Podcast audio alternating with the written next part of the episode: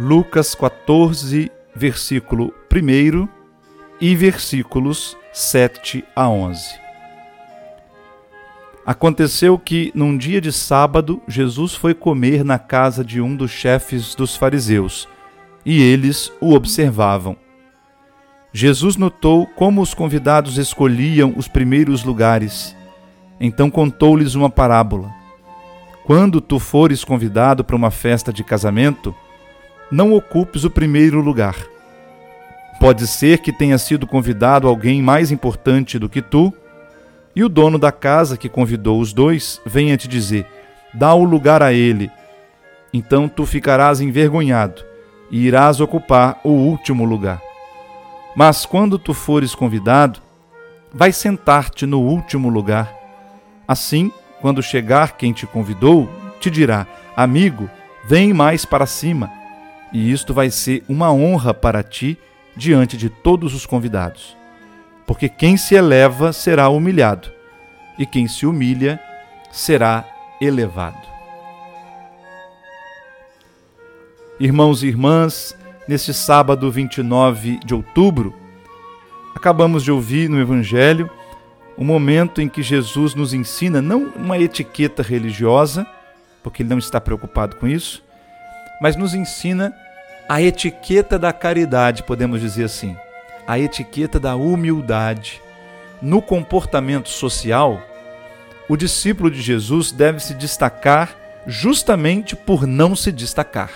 Ou seja, a nota característica do discípulo de Jesus tem que ser aquele que não quer aparecer, aquele que não mostra a si mesmo, aquele que não quer, não ambiciona lugar de destaque, aquele que não luta pelo poder, pela vaidade, aquele que não está preocupado consigo mesmo e sim com o reino de Deus. Jesus nos mostra que a humildade é a própria verdade.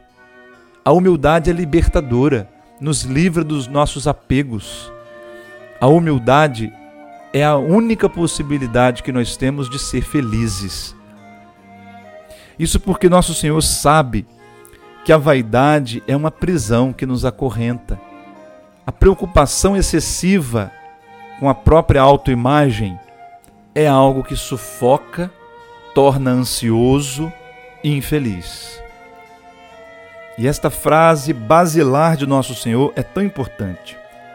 Quem se eleva será humilhado, e quem se humilha será elevado. Quem se humilha, humilhar-se não tem aqui essa conotação negativa que muitas vezes nós temos. Eu tenho que me humilhar, quer dizer, eu tenho que falar mal de mim, eu tenho que ter uma autoestima baixa. Não, não, não é isso. Quem se humilha será elevado, quer dizer, quem não se afirma como melhor que os outros, quem não se coloca em lugar de destaque, quem não fica correndo atrás de elogios, quem não vive em função da aprovação dos outros. O que o Senhor quer dizer é: nós devemos buscar somente a aprovação de Deus, nosso Senhor. É para agradar a Deus, é para obedecer a Deus que nós vivemos. Esse é um critério para a nossa vida profissional, para a nossa vida espiritual.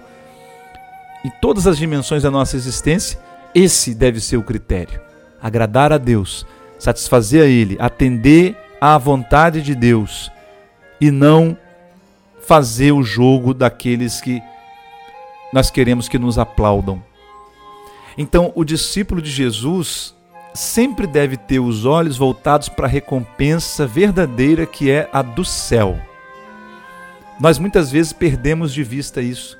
Queremos ter sucesso aqui na terra, queremos ter uma vida bem-sucedida aqui na terra. E Jesus está nos ensinando o tempo todo que nós não devemos nos preocupar com sucesso aqui, com prosperidade aqui. Não devemos ter preocupação excessiva com a nossa saúde aqui.